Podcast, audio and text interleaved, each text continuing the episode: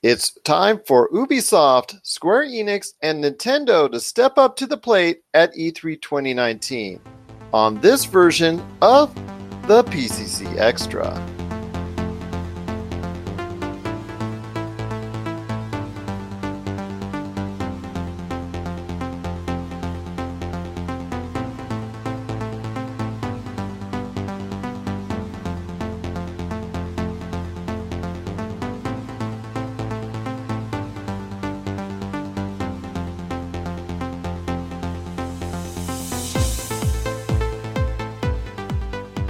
Welcome back, everyone, to a PCC Extra.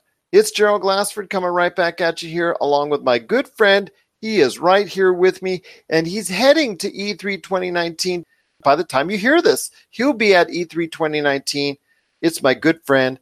It's Josh Peterson. Josh, it's just great to do this right now. Like you said, we would be updating people onto the show about what's going on with E3 2019, and we're going to do that today. So I'm so excited because there's been three more conferences that's produced a lot of news. Yeah, I've been excited about them. It's funny because after watching the Square one, I went back and played the uh, Final Fantasy X remasters, and I forgot how annoying it is that you actually have to go to certain save points and they don't auto save or you can't save from a menu.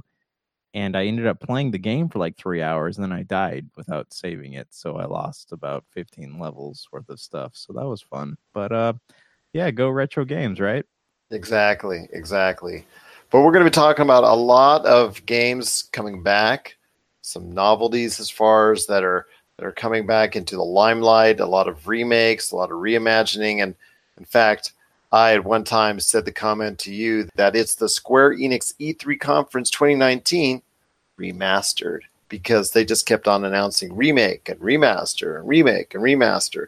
They finally got into some new stuff, but it took a little while. So I know you liked it, and I know a lot of people out there liked it as well. But again, relying a whole bunch of a lot of remakes and remasters you got to have some new stuff to throw in there. And finally, Square Enix was going to do just that. But we're going to talk about Square Enix here in a little bit. Right now, first off, it was Ubisoft. There was a lot of stuff that was talked about when it concerns Ubisoft. Not all of it was just exciting news. It's the usual Tom Clancy stuff, Watch Dogs, some uh, you know Assassin's Creed things. Some of it was interesting. A little bit of new IPs were sprinkled in there. What do you want to start off, my friend? I, because I know a lot of people were interested in the newest version of Watch Dogs called Watch Dogs Legion. As far as the the game is now set in the United Kingdom. Yeah, actually, so I bought Watch Dogs 2 and I haven't played it yet, but I do remember really enjoying my time with Watch Dogs 1. And after seeing this trailer for Watch Dogs Legion, I'm fascinated by it because this is the first time we haven't had a I mean in the Assassin's Creed games, right? We've had faceless protagonists, but this is the first time we haven't had a an official protagonist. So we have the the guy who's narrating into your your uh you know your your earpiece or whatever it is as you're going through the game, but this is interesting to me because you it, you you are legion right you're playing as all these different characters you're recruiting people who have different skills and you can recruit them based on what kind of skills you're looking for. So what they showed in the gameplay uh, trailer was that you look at the, the the people, you scan them, and you see like what is what can this guy do? Like one guy was an uh, MMA fighter, the other person was a a drone hacker, and that's where they focused in on because you need someone to go take out all the drones. But as you're doing this, the character that you were playing dies, and what you find out from this is that you don't go back to a checkpoint, you don't get a game over, you get what's called permadeath and permadeath is you know basically when your character doesn't come back to life and um, once that character dies you go back to you play as one of the other characters you've recruited which is in this case was the old the old lady and the old lady's job or i think it, who it wasn't the old lady it was somebody else but it's your job now to go in and help well, you, you basically switch characters even yes. when after you perma you, you suffer yes. a permadeath with one character you'll just hop onto another and pretty much anybody within that environment can be someone that you can recruit into the resistance so to yes. speak yeah so you go in and it, what's cool about it though is after you save these characters after you go in and help them out and recruit them to your cause they do mention you know the characters who you were originally playing as when you went to help him like the guy that that ended up dying he asks about hey what happened to that bloke that helped me who was originally helping me? Oh he didn't make it. And so that's kind of what i guess in the story uh, of the of the game makes you want to you know join the cause or whatever because you're like oh this guy risked his life to help me. So it's really cool though because i'm curious like how many characters you can recruit to your roster so on and so forth. So you have one character who can't do all the different things like Aiden Pearce could in the first one. Instead, you have different characters you have to recruit to do different things. And this is really cool to me because it you don't have you're not there's no chance that you're going to be overpowered or anything. But what what I don't like about it is that I don't know, man. I have a hard time with this idea of not being able to latch on to one character. With with too many characters, my fear is that it's going to become overwhelming. But from watching the gameplay trailer, what did you take away from it? Well, that part of it is interesting unless you get to the point where you play through 10, 12 characters and they're pretty they're essentially the same thing. And if that's the case and it's just going to be no real differentiation from any character that you're playing without just the voices being or the aesthetic differences being the difference there. And let's say you play as the old lady and you're playing for her through a while and whatnot. Is she going to be doing a, a loop as far as the amount of things she's going to say after maybe 20, 30 minutes? Is she, is she going to run out of things to say? So, you know what? She's saying the same things over and over again on a loop. So, I don't know about exactly what the limitations are going to be as far as the amount of characters you're going to play, but they're boasting that you can play as so many different characters within the context of the game that you can go ahead and recruit and become part of the resistance that you will you can take them over when you suffer a permadeath in one. I I will see how this works. But again, as someone who reviews games like both you and I have, the first thing I would say is, okay, I'm playing a new person. Is this going to be a new character that I'm going to play with all new characteristics, all new personality? Is it going to be something that's just beyond the audio and aesthetics that obviously have to be differentiated in order to go ahead and get some semblance of an immersion into playing a different character? So I, I don't know. The book's still out, the jury's still out on it. I would like to see how this goes into into detail because again, let's say Josh, you're going ahead with your 20th character in the game. How different is that 20th character going to be from the first character that you played? Right, and that that's where the idea of them all having different skill sets come in and different different background stories. It just makes me wonder, you know, like in typical RPG or, you know, action adventure game fashion, how many of those are going to be repeats of each other? You know, how you have characters who who you go into the world and there's somebody wearing the same clothes as somebody else. How many incidents of that are we going to come across? But at the same time like from what i understand because of the uniqueness of each of the characters in the game it caused a lot of issues in in production. So you know i'm hopeful that they they would take the time to to craft the world and carefully do all that stuff but uh, seeing how this is going to be ubisoft's only big game seemingly of uh of 2019 or the holiday season or what was it 2020 i think it's slated to come out? April february march something like that Yes, it is a spring 2020 release. Right. So this is as many things I heard announced is, and so that means that some of these are going to be pushed back even farther. Yeah, so we'll see what happens, but I mean, this is like the the last the last big hurrah of this generation of consoles. So how how this happens, what happens? I imagine that they're going to take good care of what they're doing. But then again, you know, Watch Dogs 2 was critically acclaimed by some and then just not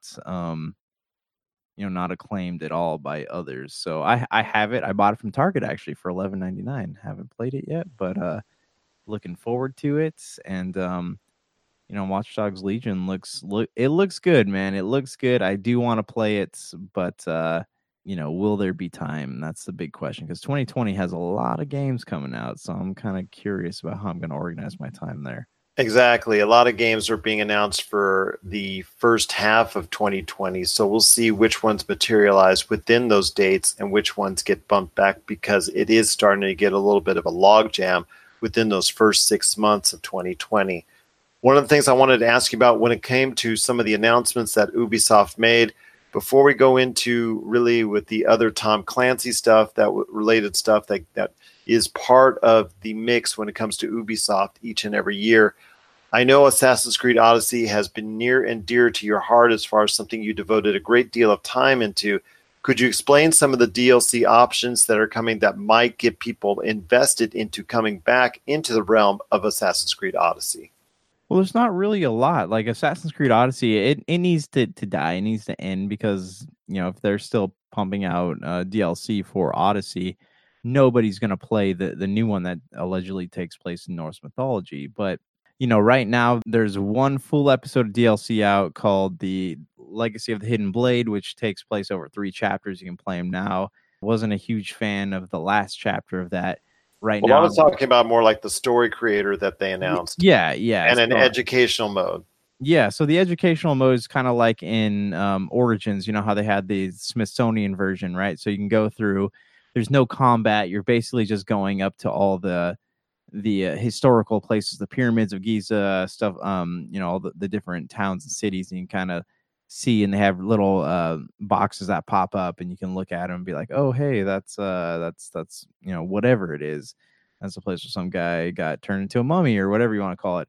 And then in Odyssey, they have the same thing, right? So you can go to the different temples, different places in in Greece that are now run down and decrepit, and they rebuilt them, and they tell you about what they are and um, you know what they're famous for, things like that. The story mode, from what I understand, is is super simple, but it's fun to play with. So you basically you create your own your own stories, your own narratives, but th- there's nothing like elaborate. You know, it's only things that are small, kind of like side quests. You can go through and you can play them, you create them I don't know if there's like a share mode or w- whatever it is, but it, it looks it looks interesting, you know. And it, if their goal is to make Odyssey a game that never ends, it seems like they're going to be successful in that. But my question to you is: Do you think that they're going to take, say that some somebody's story they create is more interesting than somebody else's? Do you think there will be a marketplace for different people's stories that they can create, kind of like dreams? I think so, and I think there should be. And should they charge for it? You know, depends on on the realm. It, it should if it meets a certain criteria as far as story length, story involvement, things of that nature, sure, charge a couple bucks for it. And you know what, 50 50 what, what do you think is a fair price when it comes to I know because I know Bethesda really got in heat over this over what they did with Elder Scrolls Skyrim and mods that were taken on there and trying to charge mods and taking a big huge cut what would you think a fair thing is for it? I would say 50 50 personally, but that that's just me. Could be less, could be more. I'm just personally saying, yeah, if I'm making the mod, but they were the ones who made the game in the first place, and they're the ones that are putting it on their marketplace, I would probably say 50 50 cut would be great. But, you know, if it's all free DLC, that's even better. I would even say that's great. But if you people are going to take the time to create a large amount of DLC, like a real like a, a invested two to four hour campaign or an extra side story, that's something that I think in order to go ahead and do that, that takes a lot of time to go ahead and create. So I would suggest maybe offering some type of price for it and you know getting some type of cut in return if you were Ubisoft. But that's just just me. So yeah, it's hard, man. It depends on how expansive the DLC is and what's going on with that. But yeah, I mean, if it's just a thirty minute, you know, kill, kill, kill, kill, no, yeah. that's not. That's not. But if it's something in, really invested, I think people should get rewarded for it. And I also think Ubisoft should get a little bit of a cut for it. I think a 50-50 or or even Ubi, you know, forty percent or whatever should be fine. But I mean, that yeah. to me, that I don't see a problem with that. Yeah, because thing, I mean, I don't know if 50-50 is fair to the creator of it because Ubisoft they they didn't have. But then the one they they they had the game in the first. They place. have the game, but and they have the marketplace. Like it's basically free money for them. They're they're putting in the character the uh, story creation mode, and all they got to do is sit back and watch what people are going to do with it. So like I 50 50, they're going to make a profit no matter what. So, I mean, they don't necessarily have to have 50 50 to make money. They can have 60 40 well if it's maybe, only charging two dollars i would say one dollar. Yeah, maybe something even less than that but yeah i mean i guess it all depends on how much they what the the price points are and all that stuff but i mean they're not going to be charged if they start charging 15 bucks for it that that's yeah, going to turn off people right but away. think about this though i mean when the next assassin's creed comes drops in you know it, it's, it's i imagine it's going to be a launch title in 2020 right in the holiday season. You're talking about gods and monsters correct Uh, not qu- I'm I'm not there yet, but I mean, okay, well, not there yet. Sorry. When the next actual Assassin's Creed game drops, uh, is is anybody still going to be playing with the character creation or the story creation mode in Odyssey? I'm I'm thinking probably not. No, and you're probably right, but I, I still think at least you know there should be some type of fair trade for Ubisoft because they have the marketplace there for they keep it in place, they keep the servers in place, all that. There's maintenance involved. Then also they created the game which provided that that mod in the first place. But again, I don't, you know, whatever's fair for the marketplace. I'm always on the side of the creators if if push comes to shove. So that's you know that's that's another issue for another day. And believe me, Bethesda got in a lot of trouble for that. So you know what, that's another issue for another day. So the some of the things that they also mentioned was gods and monsters from one of the teams at you know that cr- helps create Assassin's Creed. It is not an Assassin's Creed per se, but it's I get like you said, it was within the the mythology and things of that nature your thoughts on Gods and Monsters because it's not a true fledged Assassin's Creed type game, but it deals within that type of Greek mythology, so to speak. Not enough revealed about it to really get me to lean one way or another. It looks cool. I'm always open to to new properties from Ubisoft, but I mean, again, look at Skull and Bones, right? They announced that three years ago now, and we still haven't even seen the game. It hasn't been released. We don't know what it looks like. So anytime they don't already have an engine built for a certain game, it takes years for it to come out. Well, I do I do like the prospect of this game and the idea that it was made by the the team behind Assassin's Creed Odyssey.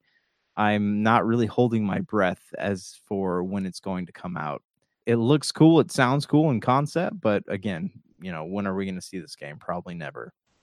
And let's go into some of the other things that they talked about when it comes to Ubisoft. They did talk about a roller derby game called Roller Champions that's coming, I believe, to PCs uh, in the near future. Plus, also as well, they talked about a lot of stuff within the Tom Clancy verse, starting off with Ghost Recon Breakpoint. I know they, they were so happy to have uh, Jon Bernthal involved in the process, and you'll be able to see a character that is represented by him in the game. So, it, you know, he'll be uh, very invested in, as far as the game is concerned. So a lot of people are looking forward to that. Saw some footage. It looks okay. It's Ghost Recon. So, you know, I, I think a lot of people are hoping for some good things when it comes to Ghost Recon Breakpoint. Rainbow Six not only announced a new battle royale, what a surprise of its own, but they also announced that their new game in development, hopefully coming out next year, again, another 2020 game, is Rainbow Six Quarantine. So we're hoping that will go ahead and materialize into something that's could be just as effective and just as popular as Rainbow Six Siege. Before we head on out, what were your thoughts on what Ubisoft represented at their Ubisoft E3 conference? I, I didn't like it. Honestly it was they were pimping more television shows and movies you like the always sunny in philadelphia type deal? Right and they're like oh the division 2 is becoming a thing and there's something about a, maybe a ghost recon property making its way to netflix. They there wasn't anything to announce. Everyone's expecting some another nintendo crossover. Didn't happen. We got the division 2 post launch plans but if you listen to the audience there wasn't really a lot of hype about it. And everyone's predicting that there's going to be another Splinter Cell. Then they introduced Sam Fisher in Elite Squad, right? But it's just a mobile, um, you know, a mobile battle royale multiplayer type thing. So you're not getting that. And of course, you're whoop-de-doo. right, right. And of course, you know, you get your For Honor DLC, but that's kind of in Just Dance 2020. But that's something you you know you expect. That's like traditional E3 type stuff. So I don't know. I thought that it was very weak. Um, I wouldn't I kind of put it I put it below Bethesda for sure, but it's just that there's nothing terribly interesting about it. And you know, again, Terminator is making a big appearance, and everyone's I, I don't know if that's something you don't want to you want to be associated with as far as Terminator and Ghost Recon Breakpoint, but I just, he's everywhere. He's going to be in Gears of War Five, right. and it's Sarah Connor as well in Gears of War Five. yeah, but Ubisoft was super lackluster. What were your overall thoughts of it? It was all right. Nothing great to me. I think Watch Dogs Legion is something that I would have to see in practice because I don't want to go ahead and get into a new character and feel like it's just a skin and feel like it's just a skin off of something I've already played 10 times before because that's to me is going to be a waste of money. I'm interested to see what Rainbow Six Quarantine is all about because we were talking about what we would like to see as far as a new Rainbow Six Vegas, and this could be take you know this could take the place of that. So it is, I think, going to be a three player co op type game. So I'm very interested to see where that goes. But otherwise, there was nothing that really struck out to me. I know Uplay Plus, their own subscription service. What do you know? Coming around the corner, or talking about that as well. So Ubisoft is is just doing what Ubisoft wants to do right now, promoting a lot of stuff outside of really good new IPs for the most part. Although, you know what, we've got to give Ghost Recon a chance. Hopefully, it'll be do better than Wildlands.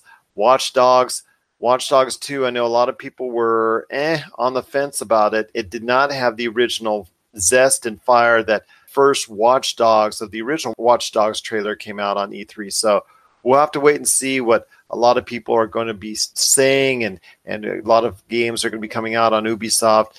Wasn't great, wasn't bad, but it just really didn't have any kind of oomph to it. I think as far as what they needed to really have them stand out as far as E3 is concerned. You're listening to the Pop Culture Cosmos. Don't touch that dial. Wait, do, do people still use dials? Listen up, all you gamers out there. Miracle Fruit Oil is ramping up the deals on its awesome Vitabrace gaming wristband. Vitabrace is clinically proven to help improve your gaming performance. Vitabrace will help you achieve your gaming goals, whether it's that single player campaign, retro classic, or battle royale. Head on over today to miraclefruitoil.com, and if you use the code VitaBrace50, you'll get half off on a VitaBrace gaming wristband, or use the code Buy One Get One, and it's buy one, get one free. That's right, just use the code VitaBrace50 or buy and the number one, get and the number one today to get some great deals on some VitaBrace gaming wristbands. So check it out today at miraclefruitoil.com. Vitabrace. Win with it. Next, we had Square Enix, and as I told you, a lot of remasters that were coming up, including the Final Fantasy Crystal Chronicles, The Last Remnant, Romancing Saga 3, Dragon Quest 11. That is going on the Switch, and that's great news for Nintendo Switch owners. Octopath Travelers, that's great. Those remakes are, are going to be cool and, and awesome. But I think a lot of people were mainly looking at two things, and that's not Outriders from the Bulletstorm dev, but two things primarily when it came to Square Enix that either made or broke their conference, and that was the, the extended look at the Final Fantasy VII remake and the Avengers game coming in May 2020. So I want to hear your thoughts, man. First off, as a beloved fan of the Final Fantasy VII juggernaut that it is amongst gamers, it's almost at reach to mythical legends as far as either people who said they have played it, people who've actually played it, and people who just love following it in the first place. So I want to hear your thoughts, my friend. There's been some conversation about the new combat system in Final Fantasy VII, this remake coming up. So I want to hear your thoughts as far as the Final Fantasy VII remake. After you got to take a good look at it, where does it stand with you? You know, as much as it pains me to to say this, the battle screen that takes you to a different, or the the the fighting that takes you to a battle screen, right? The days of that have come and gone, right? '90s was was big into that that type of thing, but now we have the uh the active battle system, right? Like in Final Fantasy 15, Devil May Cry games like that. People like fast paced things, and you know, talking to to people who are up and coming gamers, you know, they they want an active battle system. They don't want the type of battle system where you have to go to a separate screen, you have to choose attack, you have to choose uh, magic, you have to choose items to heal your guys. They they don't want to play strategically. Just they just want to mash buttons and be able to do their thing. And you know, I I totally get that, and that that's that's fine. You know, I was I was raised on games like Final Fantasy Seven, Final Fantasy 10, 8, th- things like that, where you actually had to go to a battle screen. But you know, after playing something like 15, I'm like, this this flows really well, right? You don't have to stop what you're doing to go into a separate screen to to fight a, a monster or whatever. So, you know, seeing the battle encounters taking place in Final Fantasy 7 I'm stoked, man. Like I love the idea of being able to switch between characters or hide behind boxes or whatever it is and uh having to strategically take out enemies instead of just hacking and slashing at them. I love that, man. I think that looks really cool. And that boss that they showed with uh Cloud and and Barret uh fighting the the the Shinra machine like I'm I'm all for that, man, and I, I'm I'm super stoked about, it. and I love have how Cloud had to go and find the the weakness in the machine, and Barret starts shooting at it, and they're like, oh, it's um it's weak against thunder, so you equip the thunder materia to your weapons, and it you know you have to be super strategic to play this game and that's cool man. That's something that because the final fantasy games they've always been very simple in their own rights but now you actually have to think about what you're doing and i think that's really cool. Plus it, it's it's all the same screen you know it's not one cutscene like in god of war but it is it's all the same screen and it seems to flow very well. It's it's a very fluid game going from one point to another to a battle to a cutscene to whatever it is you know i love being seeing that you can play as uh as tifa or barret or whoever it is and still uh be able to to use their skills. You don't have to select each person separately as the battle goes on. You can just, if you need someone's skill, you can switch characters and play as them for a minute, then go back to Cloud or whatever it is. Uh, my my question, like as I'm watching this though, my question is like they had Nomura had come up on stage and say that we have you know about two Blu-ray discs worth of content for this game. Do you think that there's going to be an open world? Because that was a big part of Final Fantasy VII. Remember, was the open world exploration. So how do you think they're going to handle this in that game? You go to a checkpoint and it's going to say, "Please insert disc two. Just like the old days, my friend. Oh, just like the old days. Feeling though, like when you got to the end of disc one, it said, "Please insert disc two, and you're like, "Heck yeah, man! Disc two. I am making progress." Well, let's let's see how it goes, but it probably something similar. I mean, because it's just again a remake. It's not something uh, an original IP, so I mean, people will have that nostalgia feeling of doing that disc switching. So just for that, I think they'll tolerate that when it comes to Final Fantasy VII, is because it is a remake. If it was, I don't know, uh, you know, let, us go. Let's say Ghost Recon Breakpoint. Then I think people would have an issue because it's a brand new game and, and things of that nature. But because this is a remake of an, you know, a, you know, how many years game, that I think that's okay. I think they'll let it slide.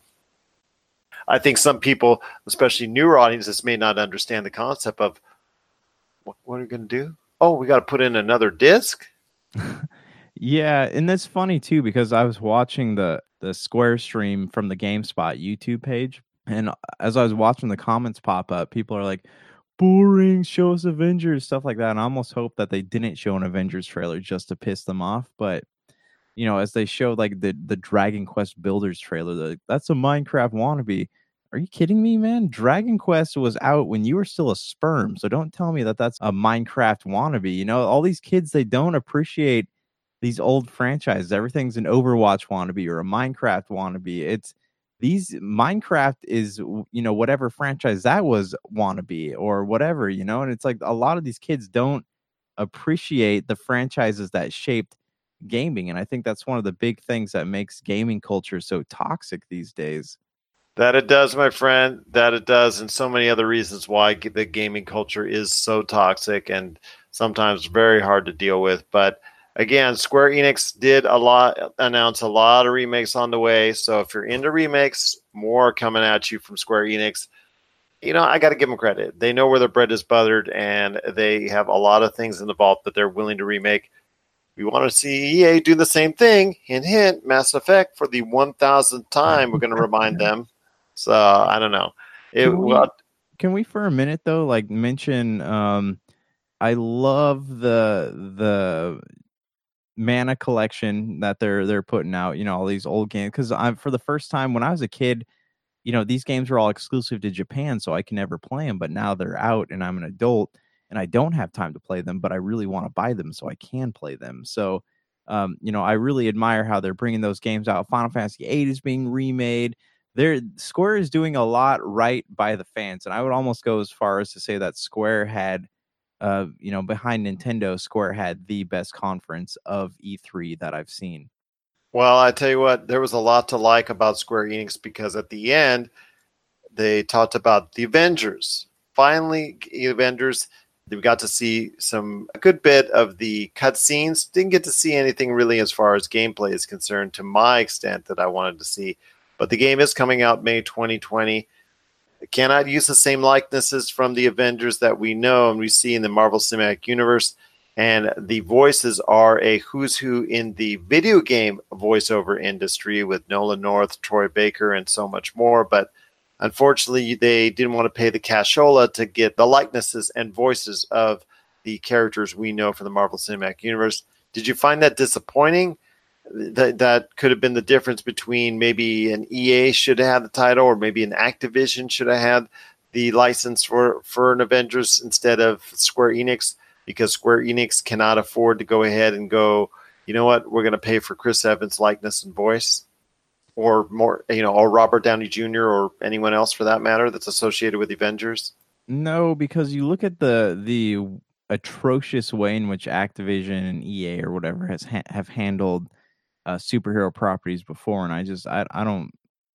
The voice acting means very little to me. Granted, I don't like it because I feel like this is an all star game made up of, uh, you know, Nathan Drake and you know Troy Baker's on there, uh, and there's there's there's a, there's a lot of characters voicing that is familiar to characters that we've played throughout games and all that stuff. But I trust Square to make this game. You know, Square has always been good with progression. I wish they would have shown more more gameplay. You know, what does it look like? Is there a progression system? Can we level up our characters? How does that how does it work switching between different Avengers? But you know, I'm not I'm not super thrilled about this game. But if I did trust anyone to make it, it would be Square or you know Eidos Montreal. I think it's Montreal in this case. Uh, they did make Shadow of the Tomb Raider, and that was a, a, a pretty pretty great game. But that I, I trust them to craft a narrative and create gameplay that's fun but still challenging. And um, you know, if it was put in the hands of Activision, there would be, you know, you'd have the the Destiny issues, right, where they the game is feels rushed or the there's something wrong with the voice acting. They don't like it. They have to go back and redo things. Uh, granted, Square has taken a long time to put this game out, but you know, I, I trust them with it. Well, as long as you do, uh, the game, like I said, showed some cutscenes. It was all right. Uh, they had a voice actor roundtable talking about the importance of the Avengers. That I guess they're, you know, I, I, don't know. I just would have loved to have seen it from the Marvel Cinematic Universe perspective and seeing a roundtable with Marvel Cinematic Universe actors and things of that nature. But still, I'm going to get it if the gameplay looks any good. So it is coming out May 2020. It is the Avengers game. It is something that is either going to really rock the socks off the video game industry, or it's going to be a some. It's going to be something that's going to. I don't know. I, can, shall we call this if it burns being like an Enter the Matrix where it sells really good very early on, then people realize it's a trash game and then just goes ahead and and it dies from there.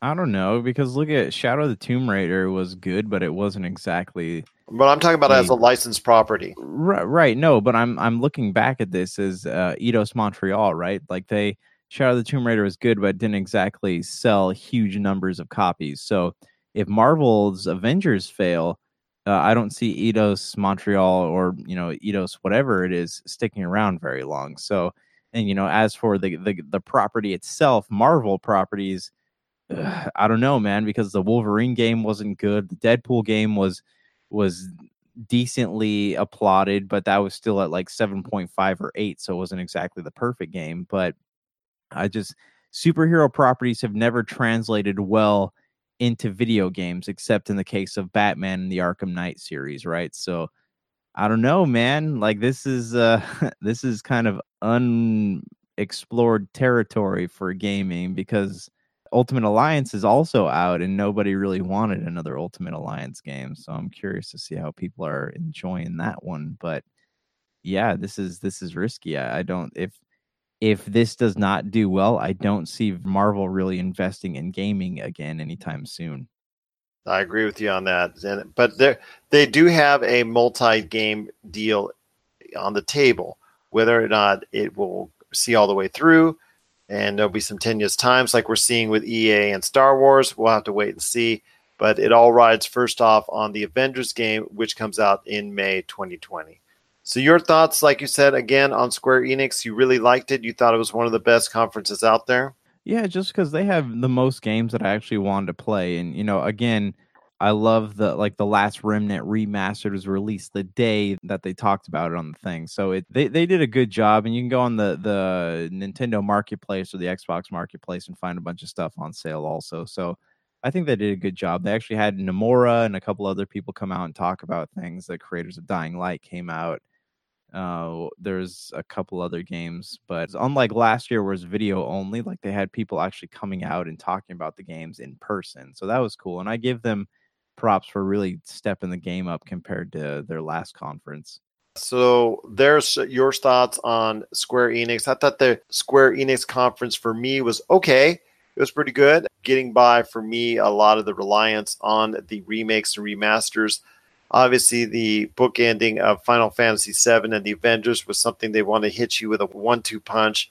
I thought it was okay. Uh, again, the reliance on the remakes was something I would try to go ahead and sprinkle in, as opposed to just being very, very reliant on it. But you know what? The Square Enix seems to work for them. It got a lot of people who follow their games religiously are very, very interested in it. A lot of those niche audiences, what I was looking through today, and a lot of the gamers that we both know that love those niche games like the the Last Remnant, Romancing SaGa, you know, and and some others that are being remade. We're very interested in it, and I'm happy for them that they'll be able to get a remastering of these type of games coming to a system that they love playing very soon. You're listening to the Pop Culture Cosmos. If you're tired of sifting through flea markets for rare and unique games, we can help. Retro City Games in Henderson, Nevada, only five minutes from the Las Vegas Strip, has all your favorite gaming staples, classics, and a wide selection of rare games with new stuff always appearing on our shelves. Come in and chat with Nicole or Doug about your love of games and watch as they help you complete your collection or find your childhood favorite. And don't forget, Retro City Games loves trade ins. So if you have any Nintendo, Super Nintendo, Sega, Xbox, PlayStation, or even PC games, come in and visit Retro City Games today. Welcome to the new metropolis of gaming, Retro City Games. All right, my friend, that leaves us with the last and final conference of E3, and that is Nintendo who I thought came out on top. I thought they did extremely well with what they had because they, unlike the others, don't have something that's coming up in development very soon. It's going to be released in 2020 as far as a new console is concerned. Now, they didn't, uh, as far as consoles, they didn't announce a, a higher and a lower priced Nintendo Switch. They didn't come off with that announcement, but they announced a ton of games and in that assessment, I really think that they came out on top, at, well ahead of Xbox. And of course, PlayStation wasn't even here, so they won by default there. I think the fact, again, that they are not having to wait with their stuff until holiday 2020 for a new system allows them to go ahead and jump on the audience now and the gaming marketplace now. And in doing so, they offered a ton of games, which I think a lot of people were interested in. Just to mention Luigi's Mansion 3, the Dark Crystal, Age of Resistance, The Legend of Zelda, The Link's Awakening remake, that's coming on the way. Like you were talking about with the Trials and the Collection of Mana, Witcher 3, that was a big news that that is coming to the Switch as far as a, a you know a port of it. Well, so we'll see how well that runs on the Switch. But that you know you know what, Witcher 3 is a great game, so it's coming to the Switch. Uh, there was Fire Emblem Three Houses that's in development. Resident Evil 5 and Resident Evil 6 are coming to the Switch. Travis Touchdown returns and No More Heroes 3, a game which I originally liked on the Wii. You got the Contra collection that's coming. Panzer Dragoon, a name from the past that's also coming to the Switch. Marvel Ultimate Alliance 3, you know that's coming out next month, and they showed a better look at that. That's that's coming out. So what are some of the things that you really liked about the Nintendo conference? I know they talked about new characters coming to Super Smash, including Banjo Kazooie and Dragon Quest characters coming to Super Smash. You had the, of course, the big announcement, which was not Animal Crossing New Horizons coming in 2020, being delayed, but it is a sequel to The Legend of Zelda Breath of the Wild that is in development. So overall, Nintendo really scored a big hit with audiences and proved, I think, without a doubt, that they won E3. Yeah, they had just just really cool announcement after really cool announcement you know, I'm looking at your list here. Let me let me just go through here. Luigi's Mansion 3, really excited to play because you know, like I like we discussed before, the, the Nintendo Switch is my first official Nintendo console right outside of Game Boy and stuff like that. So I'm really excited to dive into that. Legend of Zelda Link's Awakening. I never played the original, so I'm really excited to dive into that, even though it's more of like a, a chibi version of Link as opposed to the, the one we've seen in Breath of the Wild. The Mana collection, I'm really excited to play because I didn't, you know, those were all in Japanese as a kid, so I couldn't get them unless I wanted to put a chip in my my PlayStation or whatever it was. So that's cool. And I I saw it, it's on the marketplace say for like thirty nine ninety nine. So uh, maybe during the summer I'll sit down and check it out. Uh, you're a Witcher fan, though. What is is Witcher three on on the Switch? Something that you would be interested in playing?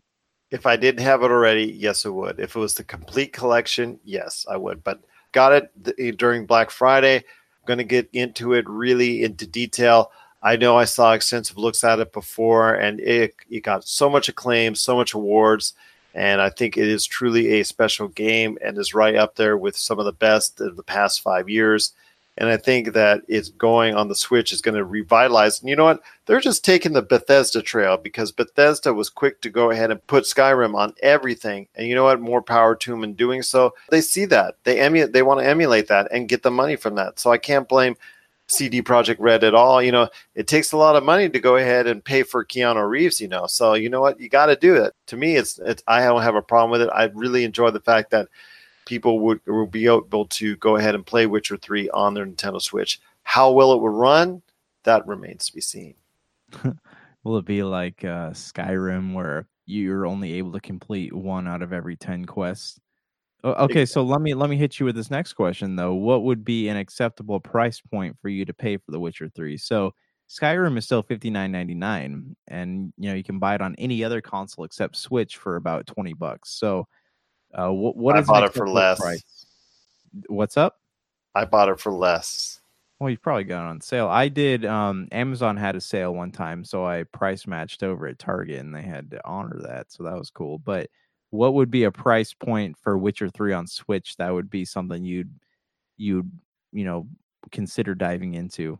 For the complete collection, be have to be no more than 30 bucks 29.99 because it is an older game and you can find it these days at 15 to 20 dollars uh, for the right deal on on every other platform. So you and I both know that they're going to charge 59.99 for it and they're going to get at least initially some interest into it but to be fair it should be somewhat near the price of what the other versions are at that have been out for years already, but you know that's not going to be the case, at least early on.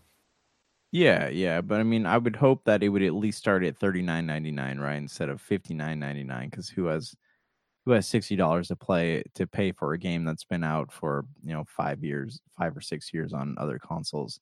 You might um, be surprised. You might be surprised. Yeah, I know that's a sad thing. Uh, Fire Emblem Three Houses. They've been talking about that for a while. I've never invested much in the Fire Emblem franchise. Is that something you're into? What Not really, Resident but Evil? I know people that did uh, really get into it, so I know that's going to be a, a key point for them. There's another entry in the series. Yeah, yeah. To me, it's like the Tales games, though, right? Like, there's there's definitely an audience for the Tales games, but it's just not something I've ever been fascinated by. Uh, what about Resident Evil 5, Resident Evil 6? So I've played Resident Evil 5 remastered and I've never played Resident Evil 6, but to me, the big issue with these Resident Evil games being released on Switch is that they're far too expensive, man. Again, like why do I want to pay $40 a piece for each of these games? Like Resident Evil 0 $40, right? Resident Evil 1 $40, Resident Evil 4 $40. Like these games you can find them for about $6 on any old console or on like the Xbox marketplace. So why do they feel like it's okay to charge so much money for a game that's been out for so long? because they can get it. If people are buying it and buying it in length like that, if they're buying it in, in decent enough quantities, of course they're going to go ahead and still jack out the price on you, even though you can find probably better resolution, faster versions of it probably on different systems that are much cheaper. But again, it goes back to the portability of the Nintendo Switch. And in order to go ahead and have these type of selection of games and these type of ports coming over the Nintendo Switch uh, and have the portability to play a Resident Evil 5, a Resident Evil 6, a Witcher 3, and so on, then unfortunately the price gets jacked up because of it.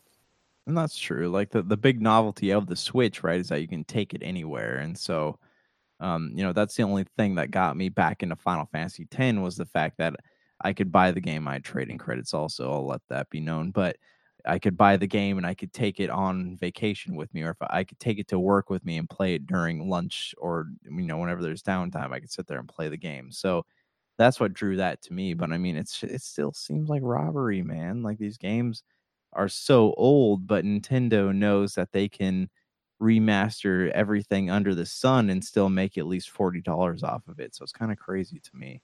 Spyro Reignited trilogy's coming to it too, and that's going to be jacked up. Mm, the thing about that is that I know I'm not going to be able to resist the urge to buy it. You know, I already have it on Xbox One, and I I love it, and I'm just not going to be able to not buy it on Nintendo Switch. Check out the price. Check out the price. I, I know. Dude. Hey, Nintendo, you heard it here, man. I'll, I'll, I'll pay you guys sixty bucks for that game. Uh, no More Heroes three. What what are your thoughts? Any interest in that? I I, I, do I do because of the the old Wii game is the version of it, the original Travis Touchdown. I thought that was a fun, well humored game, and I'd like to see what comes out of No More Heroes three when it comes out on the Switch. I still like the to follow what's going on with Travis Touchdown. Just you know what, he's got the coolest name in video games. What are you gonna say? Yeah, that's that's. That's very true. Travis touchdown. But I think uh, I think the big news was the sequel to The Legend of Zelda Breath of the Wild coming most likely if it's in development now, I would probably say unless it gets delayed, holiday 2020. But okay, but they so didn't say for sure. And that's super fascinating. I love the idea of going back into that version of Hyrule, right? Where Breath of the Wild took place, but from story aspects. So where do you think this is going to go? Right? Because we killed or not killed. I don't know how what happens in the Zelda verse, but we took care of Ganondorf. Right? We had the big battle in in the castle. We saved the princess. Link took care of the the big monster version of Ganon afterwards. Where where do we go from here though? Like in the trailer, there's clearly some evil entity coming back to life. Is it Ganon or is it something else? Because I would love to see a villain that's not Ganon, maybe something far darker because this this trailer definitely had a very dark uh dark tone to it, but still had those very interesting shades that the original Breath of the Wild had. So are we going to open this world a little more and let us explore a little bit more, or are we just going to be exploring the same old stuff again but fighting a different villain? Where do you think the story is going to go? Hopefully it'll actually go a little bit longer, a little bit more spread out. But again, you only have so much in the way of limitations when it comes to the technology behind the Nintendo Switch. So that's one reason why I was surprised that you announced all these games, but you didn't announce new version of consoles. One more economized, and then one more that could probably handle a lot of these ports in a much better fashion. That's true. So, I mean, my next question would be How long do you think before we get to see this uh, Breath of the Wild sequel? Do you think that it's something that's pushed out next year to compete with the next gen consoles from Sony and Microsoft, or do you think it's something we're going to be waiting for for like two or three years? They're gonna slap that on as soon as those consoles from Xbox and Sony get into the you know right there, right they're all being loaded up. They're all going to go to Walmart and GameStop and all those great other retailers and whatnot. Yeah, as soon as they get lined up, oh, here's the new Breath of the Wild sequel. Sorry, we're going to take your money first. You know that's going to come right around that time. Well, here's the thing though. Like I I I don't care to buy a PlayStation on day 1, right? I will never buy a PlayStation on day 1. I bought the last two Xboxes on day 1 because I have I'm, no comment on the matter cuz I've done it. Have you? Yeah, I mean uh, like I I bought I waited outside Target back in 2015, right? On launch day, me and Big Dog on launch day for Xbox 1 and we got our Xboxes. You know, I got Forza and Ryse with it. Uh, but I have never I've always waited like a uh, you know a few months after PlayStation came out to when they were more affordable. But here's the thing: if they released a new Breath of the Wild, say on the same day, or a new Zelda game on the same day that the consoles came out, like I would honestly consider not buying one of these consoles to play this game, depending on what games are coming out with launch. Obviously, if there's if there's a Halo, I'm you know nothing's going to stop me from playing that game, but you know, if it, if there wasn't something big like that in Breath of the Wild release, I would seriously debate not buying a new console in in favor of playing one of these games. So overall, it looks like Nintendo came out on top of all the conferences. I know at least for me because again, they don't have to wait for another console that's on the way.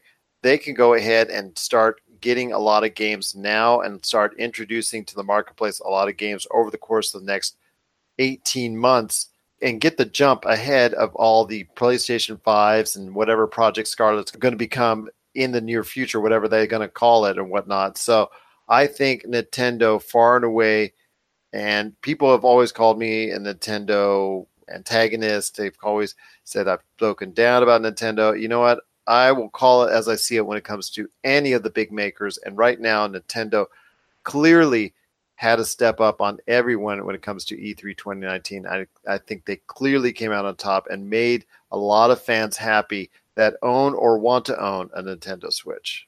Yeah, I, I, definitely agree, man. You know, of course, Animal Crossing New Horizons looks cool. The new Super Smash content, Marvel Ultimate Alliance, Panzer Dragoon, you know, they're reviving the old Sega Saturn franchise. There's a lot of good stuff, man. Of course, the uh there, there's a few other things that have been announced for a while and they kind of touched on a little bit didn't give us exact release dates but it, it feels like 2020 is going to be a big year for nintendo and they're i love that they're more focused on uh, current gen stuff than next gen stuff. I don't think we're going to see another switch for a while but you, but you, know, might I'm, see a little bit more powerful Switch. Yeah, and more powerful one for sure. But I don't think we're going to see a new new Nintendo hardware anytime soon. But I love that everyone's like, "Oh, we got this weird, you know, next gen console gap," and then Nintendo's like, "We don't." So we're just going to keep putting stuff out there that you love and hope that you buy it. And I'm wanting to buy a lot of it. Well, it was some great conferences to wrap up the E3 2019 as far as at least from Nintendo's point of view and from everybody out there. It looks like Nintendo clearly won E3 2019 and according to us as well. So we were able to report everything on our Game Source Facebook page. A lot of news went out, plus also a Twitter. Just a lot of great news coming out there, especially from our guys that are already there in Tony and Jamie Monroy that were there on the floor going ahead and showcasing some of the things that they saw at E3 2019. Plus, we got you the news sent directly to our Pop Culture Cosmos and Game Source Facebook pages and Twitter handles and all that. So it was really just a great time reporting all that stuff that went on at E3 2019 over the past few days. And you know, don't forget to check out our Friday program. We're going to have some hopefully up from E3 you guys talking about what you saw and what you liked about E3 2019. Hopefully, you guys will be able to to get together to go ahead and and talk about it at length, so we can play that on our Friday episode. Plus, we're going to be talking about other great things as well, including Men in Black. Men in Black International comes out this weekend, so we got to talk about the future of the Men in Black series and if there is still one, and if there's enough interest in it as well. So. Some of the other things that we're going to talk about include that and and so much more. So Got a great show. Again, it's the PCC Multiverse that's going to drop on Friday. Got some great things lined up for you in the future. And of course, some E3 talk to wrap it all up in a nice, tidy bowl on our Friday show, the PCC Multiverse. Any last thoughts on the way out, or you want to share with everybody out there where you're going to be uh, at and what you're going to be doing and how to follow you when you're you're heading out to E3 2019 when they hear this? Uh, well, I mean, we're going out to E3 2019 tomorrow, so you can I'm sure we'll be posting some updates to the Pop Culture Cosmos page, so you can tune in there. Uh, we did a little bit of coverage of the Nintendo stuff today on our website, www.popculturecosmos.com. I'm sure I'm going to try to talk Tony and Jamie into doing some podcasting tomorrow afterwards to see where we're at with that. But yeah, definitely tune in, follow the pages, and you'll be up to date on everything. I'll have uh, Chad Smith of Hyperschmidt with me. You can tune into that and find out what we're up to. We have a few interviews lined up, and yeah, just tune in, keep your eyes open. There'll be some content up, I'm sure. You tell those Monroys to get me an E3 shirt. They owe me. That's right. Gerald's all about the swag, ladies and gentlemen. That is right. You have see, got to see some of the swag I've collected over the years at E3s that I've been to. It's always about the swag. All right, my friend, it's been a great show. It's again the PCC Extra. I want to thank everybody for listening. Keep in touch with us on our social media, Pop Culture Cosmos and Game Source. We thank you so much for listening to our show. And here's hoping you have yourself a great day.